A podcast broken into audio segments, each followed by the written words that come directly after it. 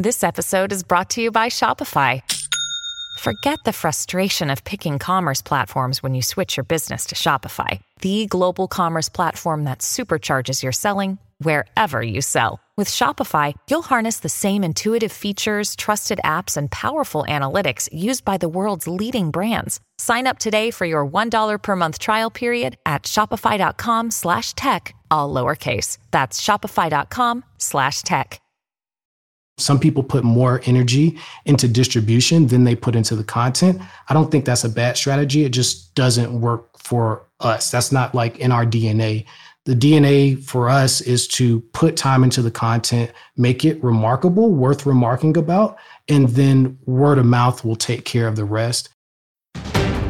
Welcome to Creative Elements, a show where we talk to your favorite creators and learn what it takes to make a living from your art and creativity. I'm your host, Jay Clouse. Let's start the show.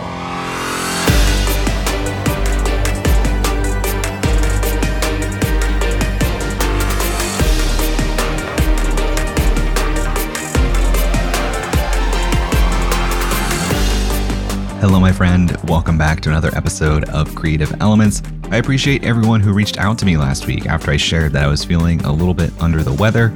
I am back up to speed and feeling great again, but I appreciate you looking out for me, and I appreciate all the incredible feedback that I got on last week's episode with Marie as well.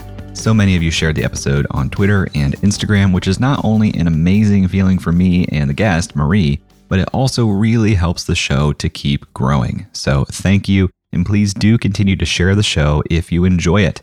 We're in this together, and the more the show grows, the better I can make it. And finally, a thank you to Corey Ames, who shared a review on Apple Podcasts this week that says, quote, Jay is producing an excellent podcast with creative elements. If you're looking for a podcast with production value to aspire to, listen to this show. Jay is clearly someone to learn from.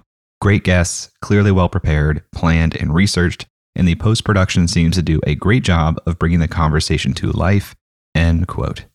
Thank you, Corey, for that review. And if you haven't left a review on Apple Podcasts yet, please consider taking a moment to do so. It helps make the show better. Okay, I am really fired up about today's guest because he's an excellent example of exactly the type of story that I want to find and highlight on this show. I launched Creative Elements in March of 2020, and right about the same time, I started seeing a lot of the name Dru Riley. I hadn't come across his work before, but suddenly he was all over the creator circles on Indie Hackers, Product Hunt, and Twitter. And he was talking a lot about this early career mini retirement that he had taken. Uh, I was working as a big data engineer, uh, great team, great pay. I just felt like I could use like a break to try to build something before I turned uh, 30. I just wanted to give it a shot to try to make it work on my own. Uh, it probably goes back to uh, never enjoying school, not necessarily being a bad student, but uh, always wanting freedom from like a schedule, being in a classroom. Like I'm willing to work hard, but prefer to work uh, sort of on my own terms. And that was probably it. Like from probably my first job, even like non professionally, always like saving for some time off for a break uh, to try to make something work. I have some friends who they have a smooth transition where their side project or business is actually earning more than their full time job. And that wasn't the case for me. I had probably a three to five year buffer financially where I could have lasted or run that long uh, without working for someone. So, yeah, I just leaned on that and figured that I'll, I'll figure something out.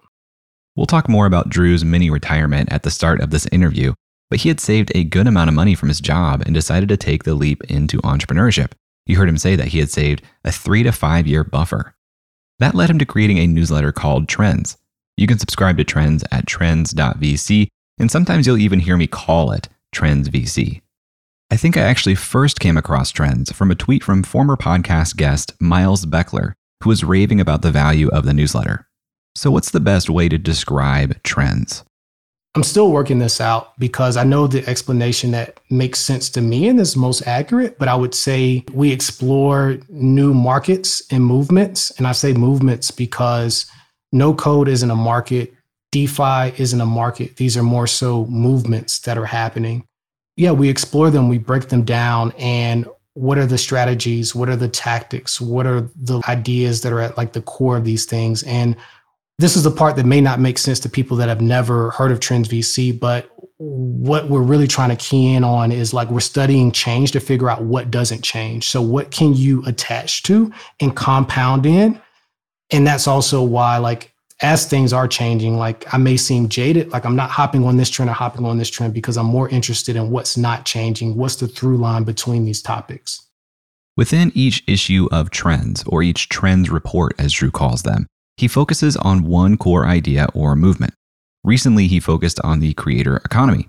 He dives into the history of that idea, why it matters, who the major players in that industry are, the relevant tools and platforms, predictions, opportunities, risks, key lessons, and even some of the opposing viewpoints as to why that idea might be bogus. You get all of that for free, and more than 45,000 people subscribe to receive that report. But Trends also has a pro subscription that goes deeper into each of those areas and includes other forms of media like an audio episode and a membership community as well. I can describe the typical Trends Pro member as someone who values freedom over glory uh, Naval would probably say they play wealth games instead of status games. And that also goes back to the bootstrapper, indie hacker persona of a lot of members that we, we have. And with all of this, Dru has found a lot of success. He launched Trends in February 2020, began earning revenue in May of 2020, and by October of 2020 was earning nearly $40,000 per month from Trends Pro members. That is incredible momentum in such a short amount of time. And the really inspiring thing is, it happened just last year. So, in this episode, we talk about Dru's mini retirement, why he decided to build trends, how he thinks about pricing and monetization, and what makes a good online community. Dru also says a lot of the value in his work comes from how he's able to be concise in his explanations and analysis, and you'll notice right away just how concise Dru can be. I'd love to hear your thoughts on this episode as you listen. Tag me or send me a message on Twitter or Instagram at jayclouse. I would love to reshare it on my own story. And now, let's talk with Dru.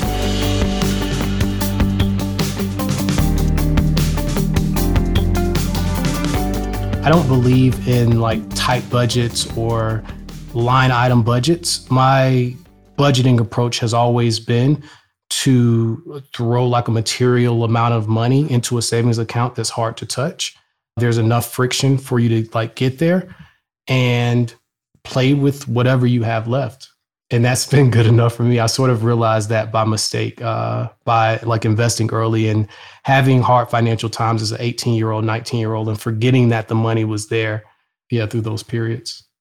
Where were you living at the time? At the time of mini retirement? Yeah. Atlanta georgia. So not the not the most expensive city necessarily, but also not the cheapest city to make a living. Did you did you consider location in in this experience?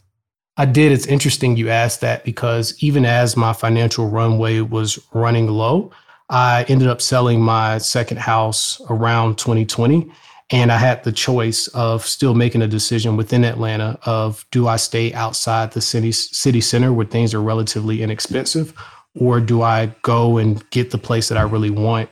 And I made the decision to go with the latter. And lifestyle wise, it was a great choice. And it probably created more pressure to make something work. Well, you say pressure there as if pressure was a good thing. So, talk to me about your relationship to pressure and the role that played in getting trends started.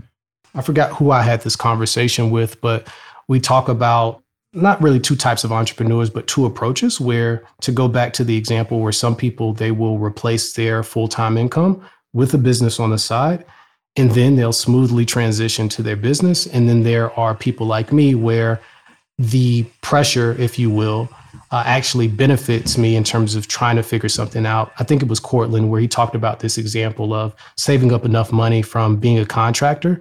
And then was it Parkinson's law? There's a rule around this of like the task expands to fit the amount of time that you yeah. have. So, yeah.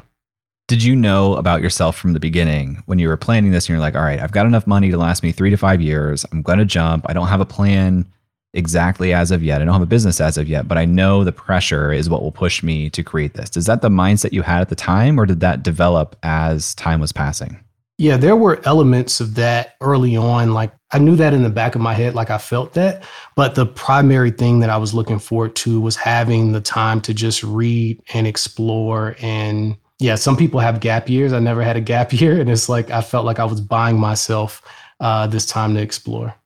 Yeah, I get that. I mean, I've had some time off, and time off is always nice because you do have that like time and space to explore, but it can also be really stressful. Like I remember when I quit my job and I had a small plan at the time of of freelancing, but there would be weeks where I would just randomly it seemed spin totally out of control. Like what am I doing? Am I doing the right things? Am I spending the right time on the right things? So as you were entering this time and you kind of you kind of took the jump without a parachute approach, what's not really clear to me is when you start this mini retirement, was the whole thing like I'm going to take three years and do nothing and then I'll start doing something? Or was it, I'm quitting my job and I want to build something and I'll build it soon? Like, how much fidelity did you have on timelines for when you were going to start creating an income for yourself?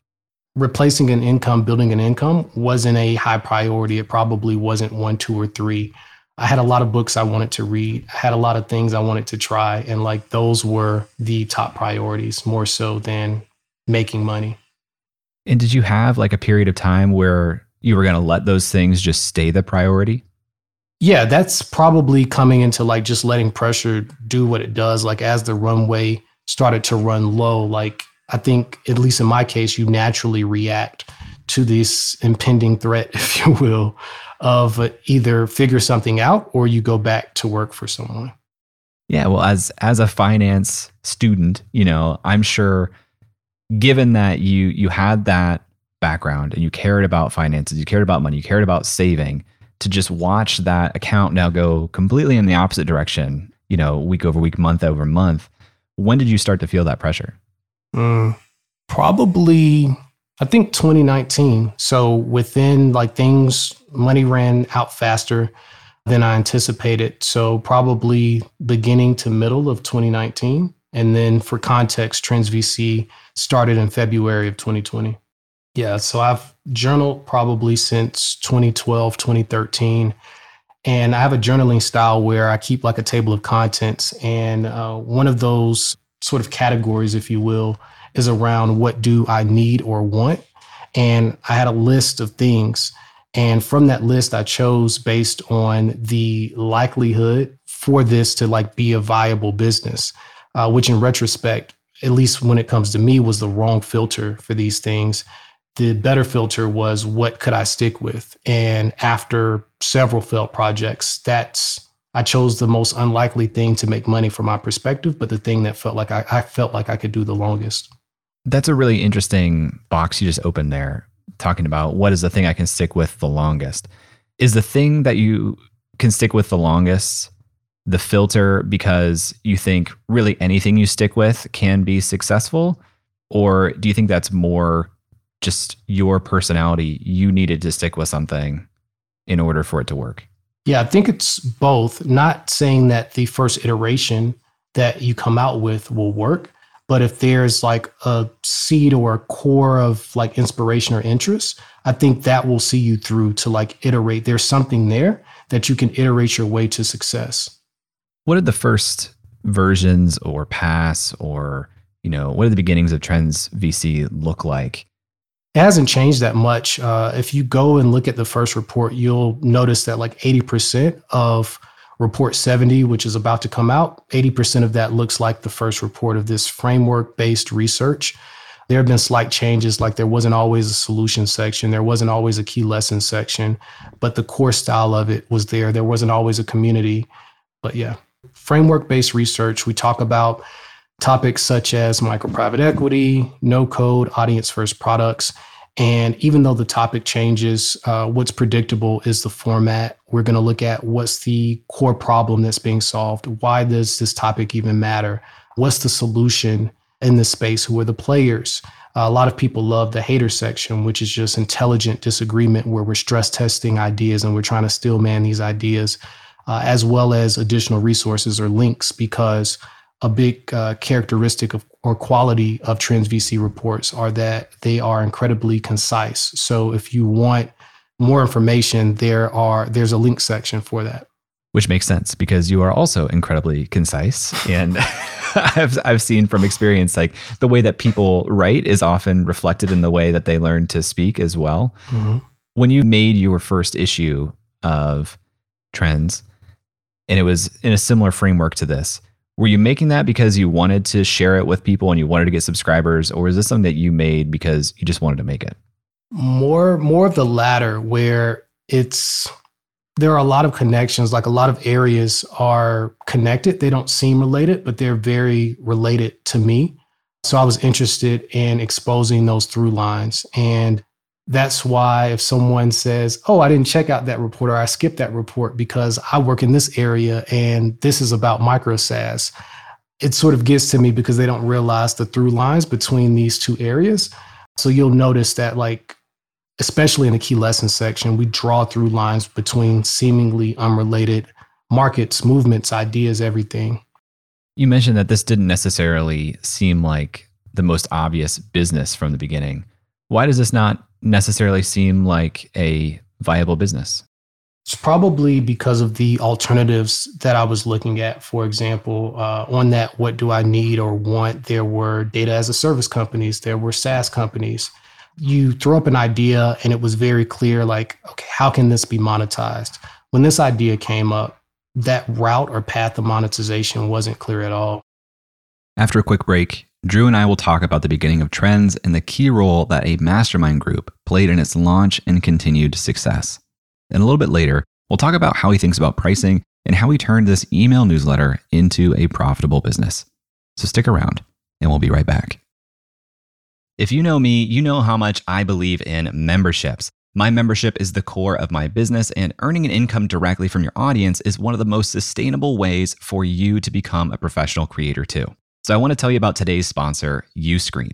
Uscreen is a beautiful all in one platform that helps content creators earn a living from their videos by unlocking predictable, recurring revenue. You can host private live streams for your members, build an on demand catalog of premium content, and Uscreen gives you a community hub to interact with your members too.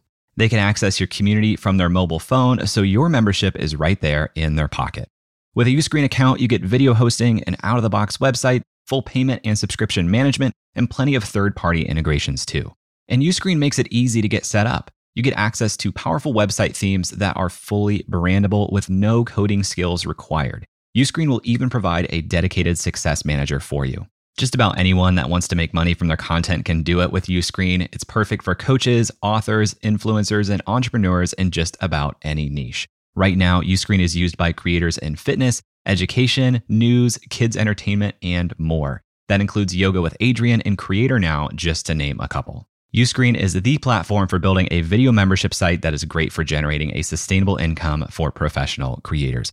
If you create video content for your audience, I highly recommend checking it out. If you're interested in learning more about Uscreen, visit uscreen.link slash J. That's U-S-C-R-E-E-N dot link slash J and let them know that I sent you. This episode is sponsored by Podcast Movement.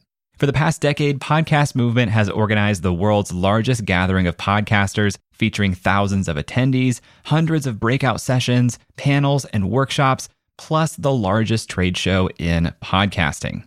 Podcast Movement helps podcasters of all experience levels create, grow, and profit from their show. It's suitable for beginners, but you'll also have the opportunity to meet some of the biggest names in the industry.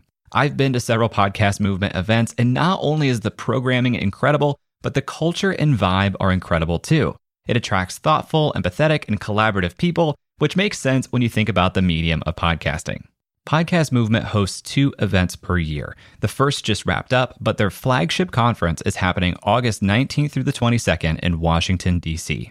Attendees have the freedom to choose their own adventure across several different stages throughout the four day event, not to mention dozens of amazing networking events, parties, and the expo hall floor. Tracks include podcast creation, video and live streaming, industry professional, plus several stages of curated programming from some of the top companies in podcasting. It's truly a unique event, and if you are a podcaster, I cannot recommend it enough. Right now, tickets are available at super duper early bird pricing. And as a Creator Science listener, you can save $50 on top of that by visiting podcastmovement.com slash science.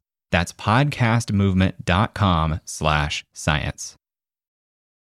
Welcome back to my conversation with Dru Riley. Before the break, Dru was telling us about his decision making framework for picking an idea to run with.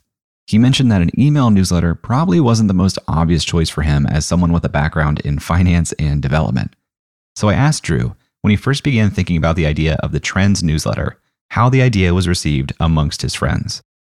I don't think they understood it. So when I think about this question, my mind goes back to a mastermind group that I'm a part of or was a part of called Zero to One Makers.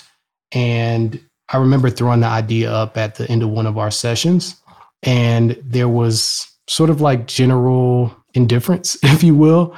Edmund came over, my friend Edmund uh, came over the top with excitement about the idea, and that was enough to get the first report out. And then once people saw the report, they finally understood what it was hard to describe around what I was going for, and then they finally got it. Do you remember how you initially described it to that group? Probably framework based research, which may not sound super uh, super exciting.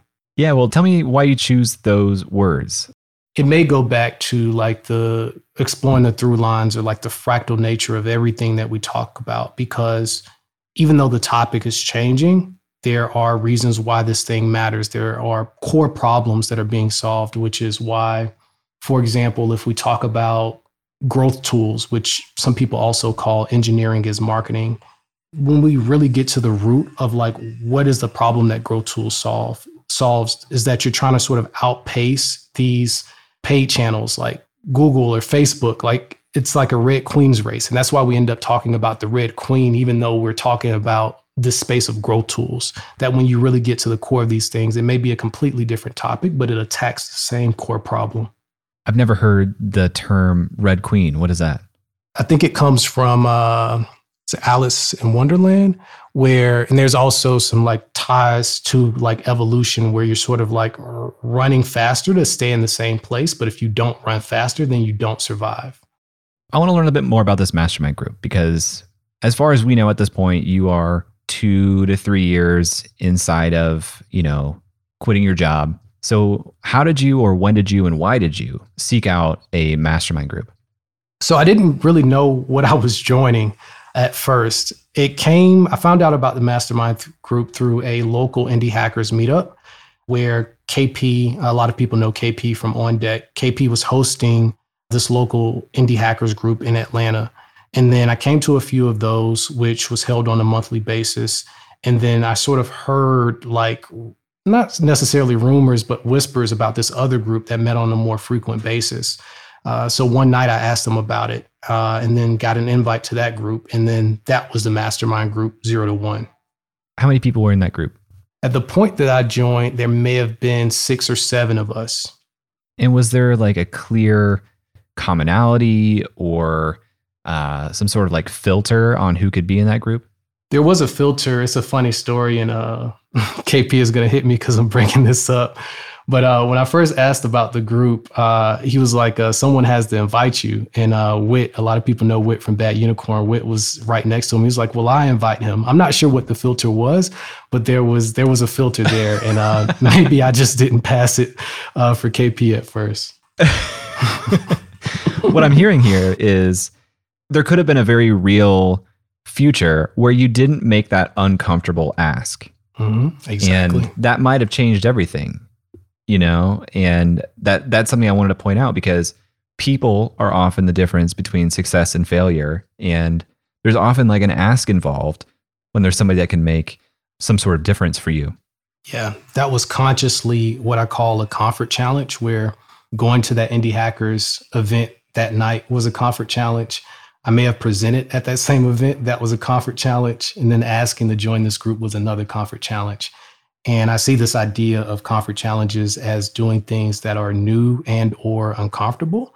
And these are sort of like asymmetric bets that seem scary, but could have a ton of upside, like you just said. And I think this was one of those that had a lot of upside. How often do you try to push yourself to make a comfort challenge?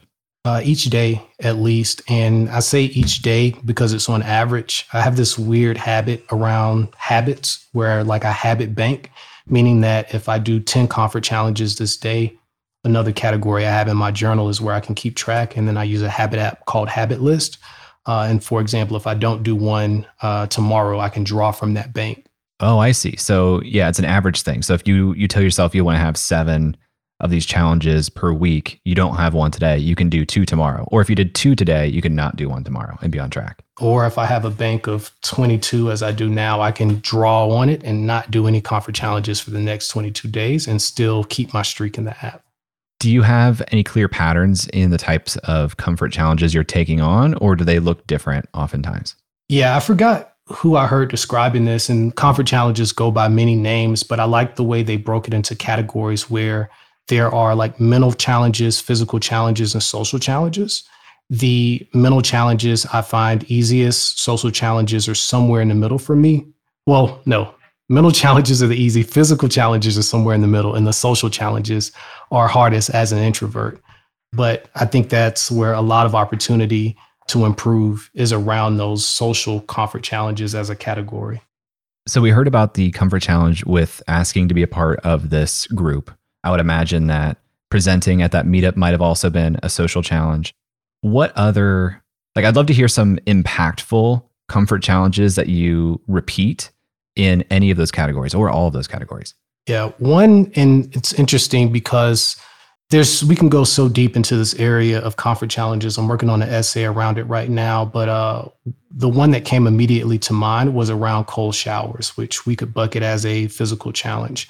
And it comes to mind because what's interesting there is about a month ago, that stopped being a physical comfort challenge. It doesn't feel amazing jumping into a cold shower each morning, but I can no longer count it as a comfort challenge because a big part of this is you have to be intellectually honest around does does this still scare me? You can repeat them if it genuinely scares you, but I don't know. I've been doing cold showers for maybe 3 or 4 months now and I can't honestly say that there's as much discomfort associated with it as it was at first. What about a mental comfort challenge?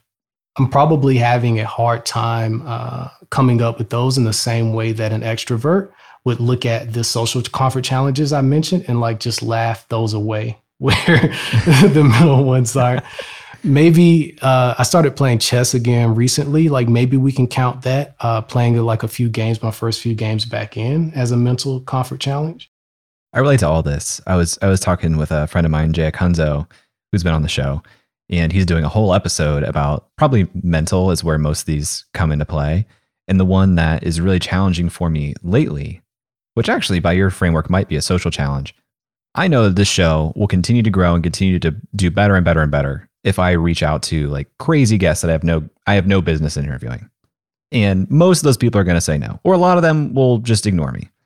But that is so challenging for me sometimes. I have to like psych myself up and do a batch of, okay, here go 10 cold emails right now. Maybe I'll hear from one of them, but I got to send 10 so I can fill the pipeline of guests and make sure that the people who are coming through are really great. So I, I, am drilling in on this because I, I feel it almost viscerally as to how important these things are.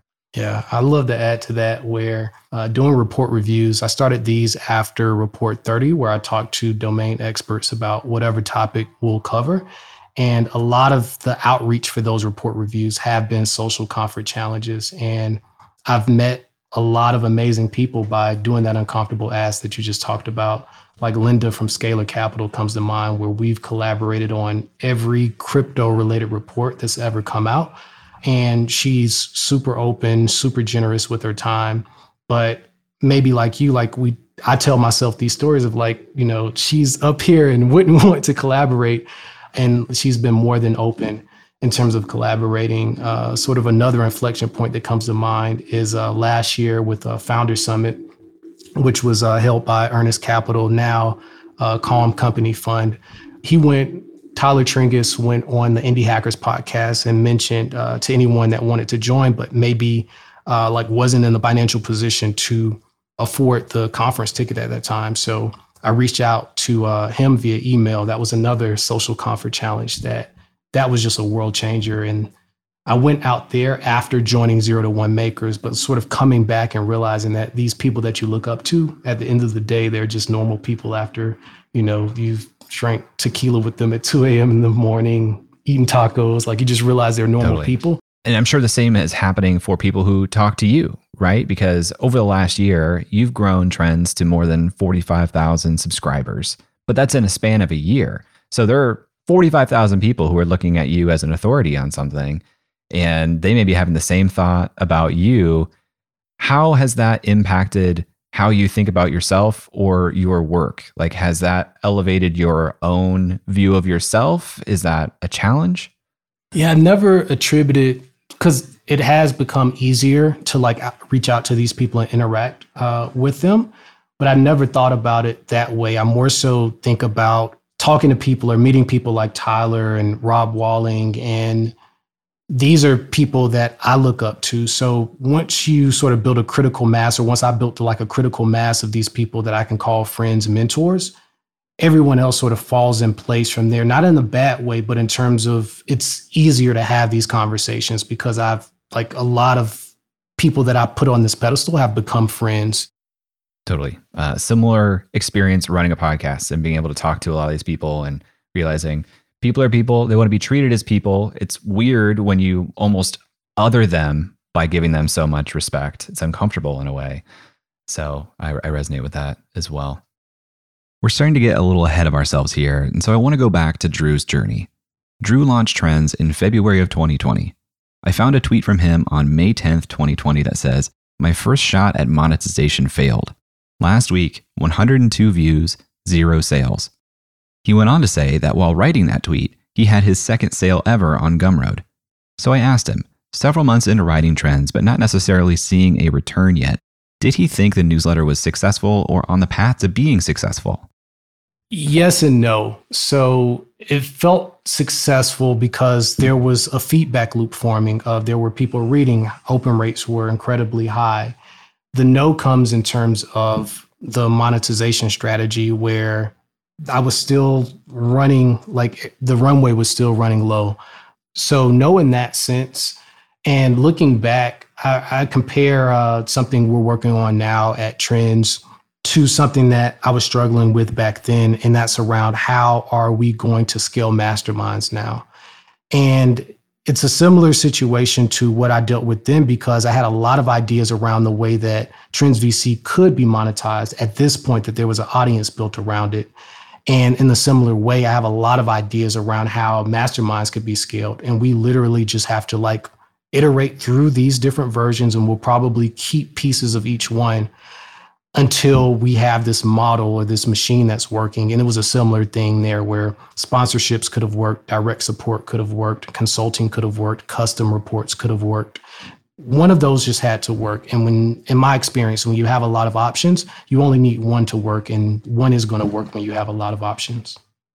Did you test all of those options, or did you start with one and suddenly that was working?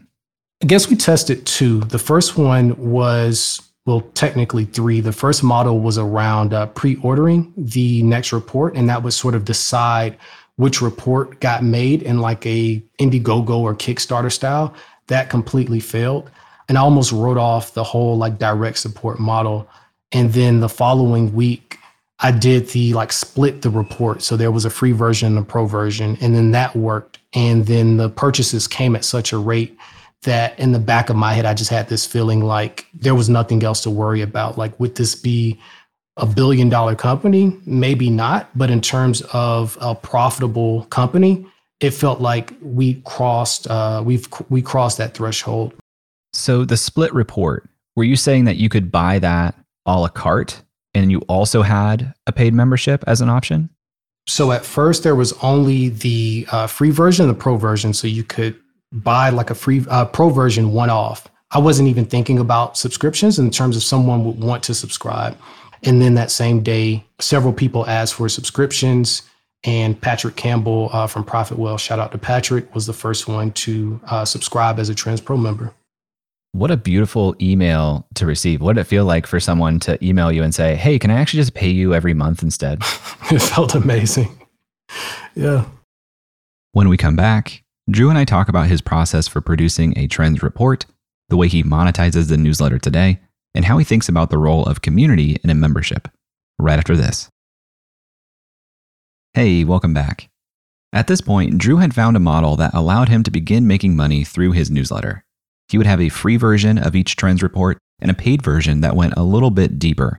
So I asked him to explain a little bit more about his process for creating a report and how he determines which pieces of it are made free and open versus put behind a paywall. I recently made the decision to uh, try to work with uh, a few other writers and move to more of an editor role. I will still do some writing, but I will do uh, much more editing.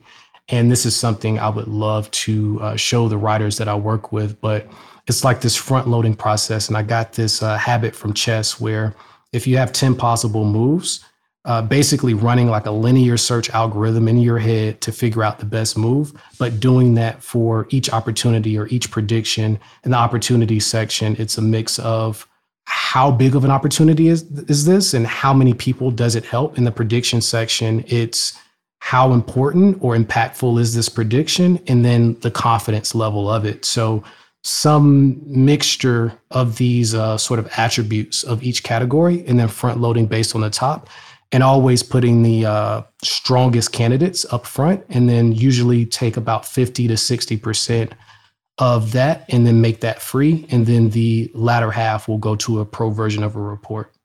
And has it always been that way, or did you learn your way there?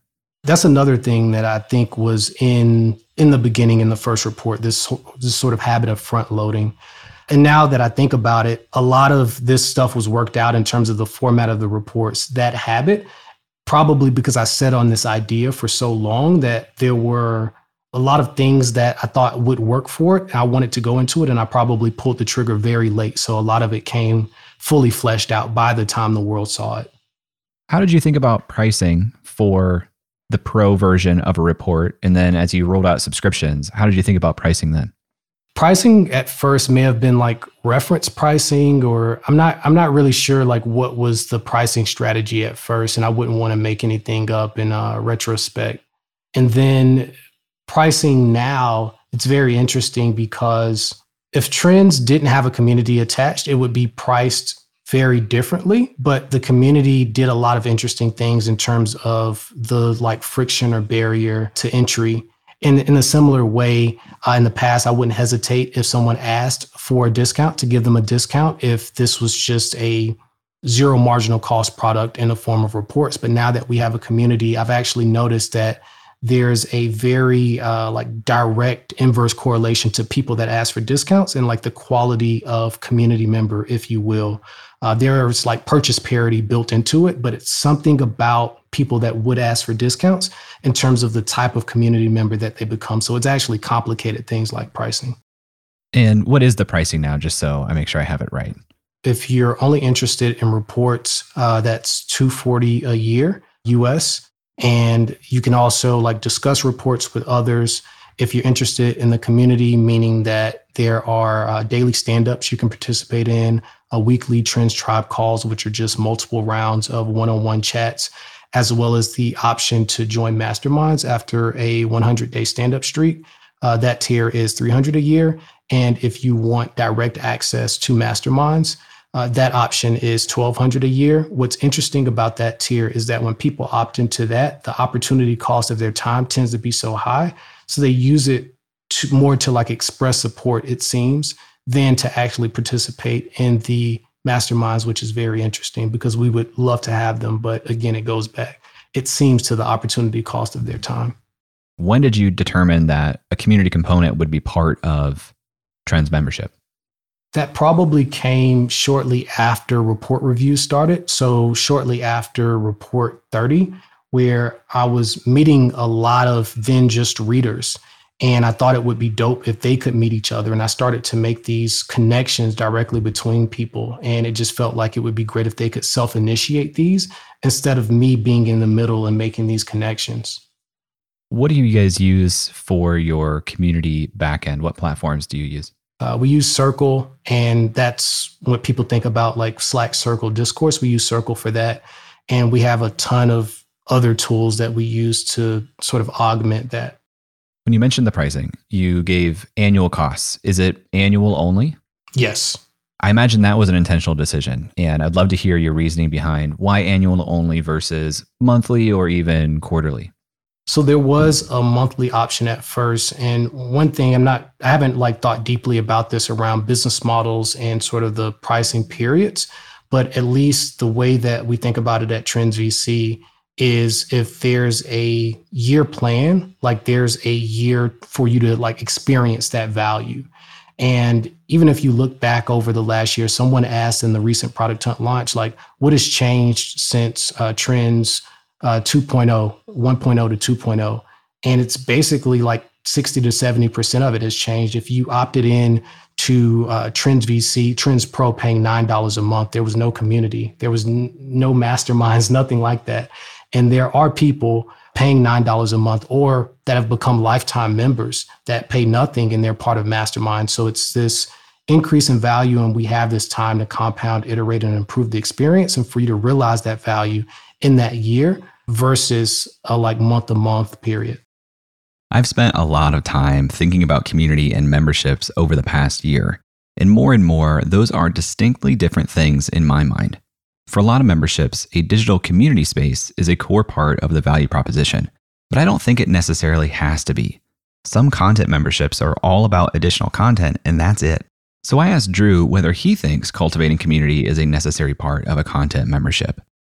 I don't think so. And I think it complicates things. And I've thought about this a lot where I wish that we didn't have to start the community, but it's almost looking at other like communities that try to like serve a similar role and it's like seeing bugs that needed to be like fixed or tweaked if you will where i recently wrote in a twitter thread that the community added much more work uh, to the process and the operations of trends vc but it felt like it was something that needed to happen in terms of again hosting stand-ups masterminds with cer- certain constraints around them yeah because it is it is a huge time commitment, right? It's not it's not a passive thing, it's a very active thing. It almost gets into like services in how you spend your time or hire other people to spend their time. It's it's something that I don't think people think about enough when they strap on a community component to a paid membership. And then there's that part that we talked about in one of your threads around negative network effects, which people seem to overlook, especially when they think about niche communities. So you've almost added this like I don't want to call it negative compounding because that's not what it is, but this is this like device or attribute uh, to your business. And we're working on like turning that on its head right now. And we can go into that if you're interested of how do you flip these negative network effects on its head. But it's it's something that you would have to navigate, especially if uh yeah, especially if you don't have like sort of this this like personalization that would go into a Facebook or a Twitter or a social network, which is another beast because those aren't all even communities in my mind. Those are like communities of communities, some of which hate each other, if you will. What do you mean by negative network effects for people who aren't familiar? So usually people use the term network effects. They usually mean it as like a positive attribute or quality of a business, meaning that the more people that let's just they apply to like different types of businesses, but let's just take Twitter as, a, as an example. The more people that join Twitter, the higher quality uh, threads, for example, if you use Twitter for threads, will get surfaced because you have more people sort of com- competing uh, for this attention, and the best will make it to the top. The best will be surfaced. You will also see what you're most interested in. What you see on Twitter, Jay, is different from what I see on Twitter. In these niche communities, where they haven't necessarily solved this personalization problem. Everyone's seeing the same thing, which means that instead of, you know, with Twitter, maybe 10% of threads have to be good. In a niche community experience, I would say 80 or 90% have to be good if we're all seeing the same thing. And if you are paying for something because you want access to the community, you're paying for value that's created by other people that is out of you, Dru Riley's control a lot of times. And if the quality of things begin to degrade or somebody's friend leaves the community, now they want to leave, it can trigger this downward spiral of other people following suit and leaving. Absolutely.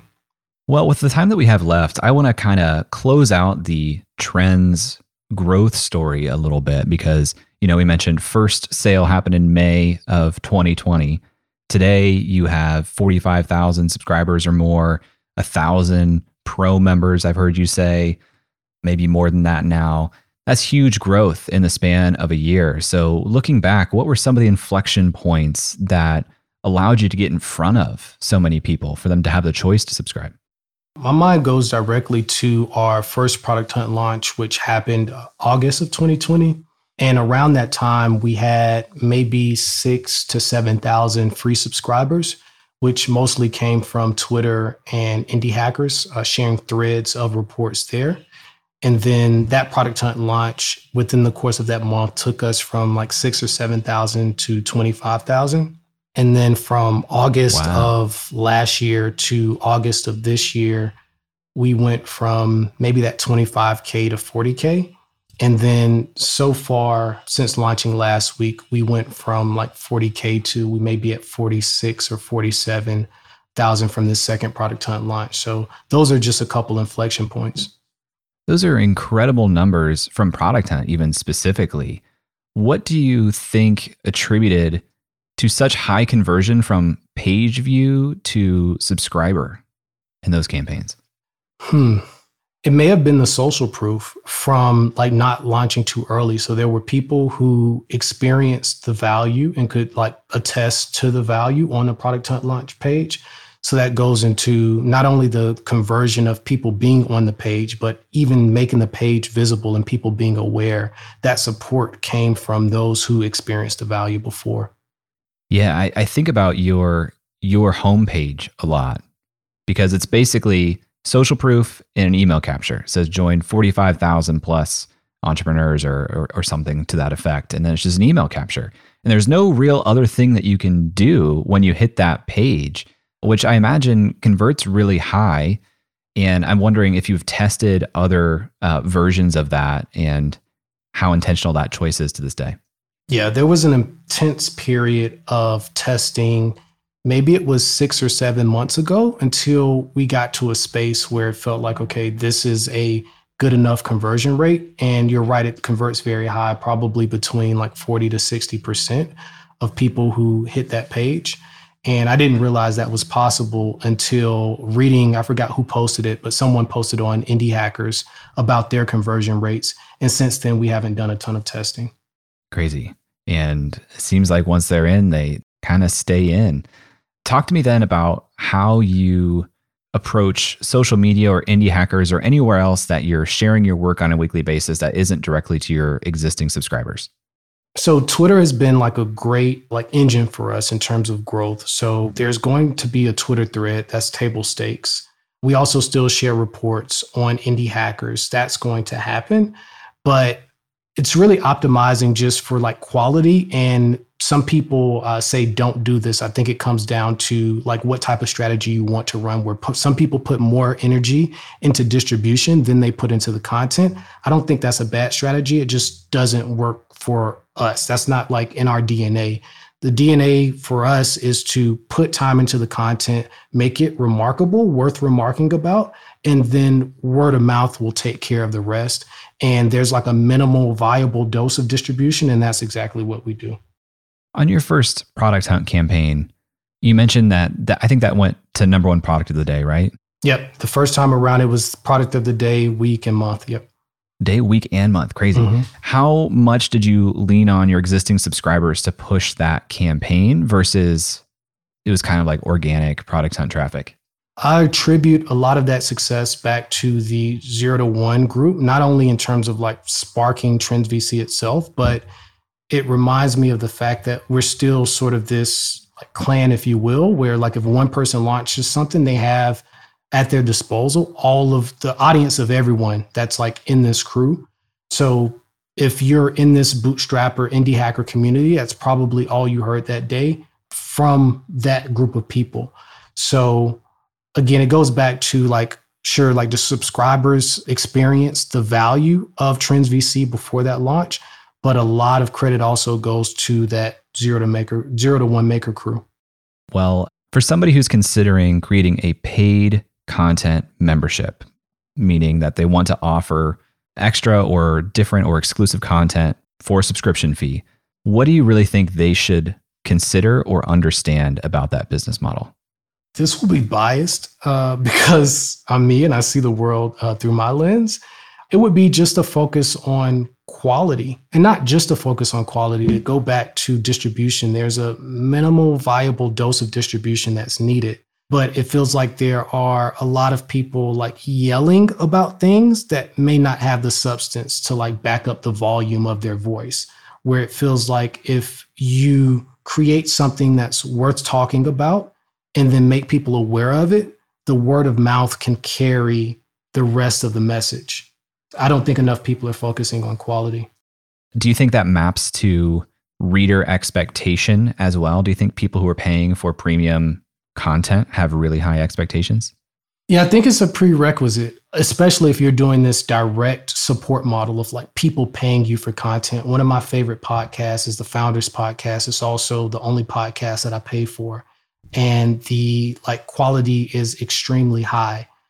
If we move to more of a like sponsorship model, you're almost rewarded for mm-hmm. noisiness where you're trying to satisfy all of these different types of stakeholders, including the sponsor. But I also think the like quality bar is lower there because no one's directly supporting you. Like the the yeah, the incentive structure is just like way more diluted, where the readers aren't necessarily the people that are supporting the content. So you get all over the place. There's a place for that. There's a place for everything.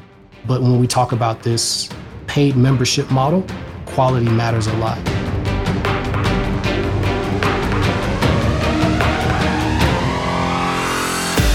I find Dru's story so inspiring and not just in the hollow, wow, that's so cool type of way, but truly the, if this guy can make this work in such a short amount of time, I could do that too sort of way. What really stands out to me is just how quickly Dru did build a revenue component to his business. From launch in February to earning some sales just a few months later is actually really quick for an email newsletter. And what really helped Dru along the way were some of his social comfort challenges he was able to gain the support and advocacy of other people in the early days that really helped his product hunt launches and more. That's such a big opportunity for all of us, but I know it's uncomfortable to ask for help. A big goal for me is to do a better job of that next year, and I bet you could do a better job of that too. If you want to learn more about trends, you can subscribe for free at trends.vc. And you can follow Dru on Twitter at DRURLY, concise even in his Twitter handle. Links to both are in the show notes. Do you want to be featured on a future episode of Creative Elements? I love hearing listener questions, and I will be embedding them into episodes of the show along with my answers. Just visit creativeelements.fm to leave me a voicemail, ask me a question, and I'll put that into a future episode. The link is in the show notes. Thanks to Dru for being on the show. Thank you to Emily Klaus for making the artwork for this episode. Incredible artwork this week. Thanks to Nathan Todhunter for mixing this show, and Brian Skeel for creating our music. If you like this episode, you can tweet at jayclouse and let me know, or find me on Instagram at jayclouse. And if you really want to say thank you, please leave a review on Apple Podcasts. Thanks for listening, and I'll talk to you next week.